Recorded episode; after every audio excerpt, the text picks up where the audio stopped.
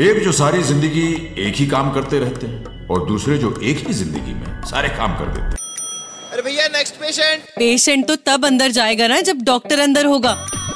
Bye the way myself वही इंसान जो डॉक्टर के पास उसका नाम और उसका एक्सपीरियंस देख के जाता है और घंटों लाइन में भी लगता है। मगर बदले में उसको मिलता क्या है?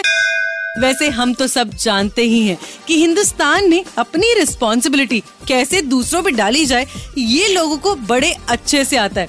और सुना है अब तो इस लिस्ट में कुछ डॉक्टर्स भी शामिल हो चुके हैं। बोले तो मास्टर में मास्टर भाई मास्टर तो तुम डेफिनेटली हो। अपनी ड्यूटी पे किसी और को बिठाना उसी टाइम पर अपना प्राइवेट क्लिनिक चलाना और तो और। कंपाउंडर और नर्सेस को भी ट्रीटमेंट करने का मौका देना। ये कोई इनसे सीखे। क्या बात है सर? क्या बात है सर? क्या बात ये बात है। नहीं माना सरकारी हॉस्पिटल्स में सीसीटीवी कैमरा सिर्फ़ शो ऑफ़ के लिए लगाए होते हैं। और तो और बायोमेट्रिक खुद आखिरी साँसें ले रही होती है।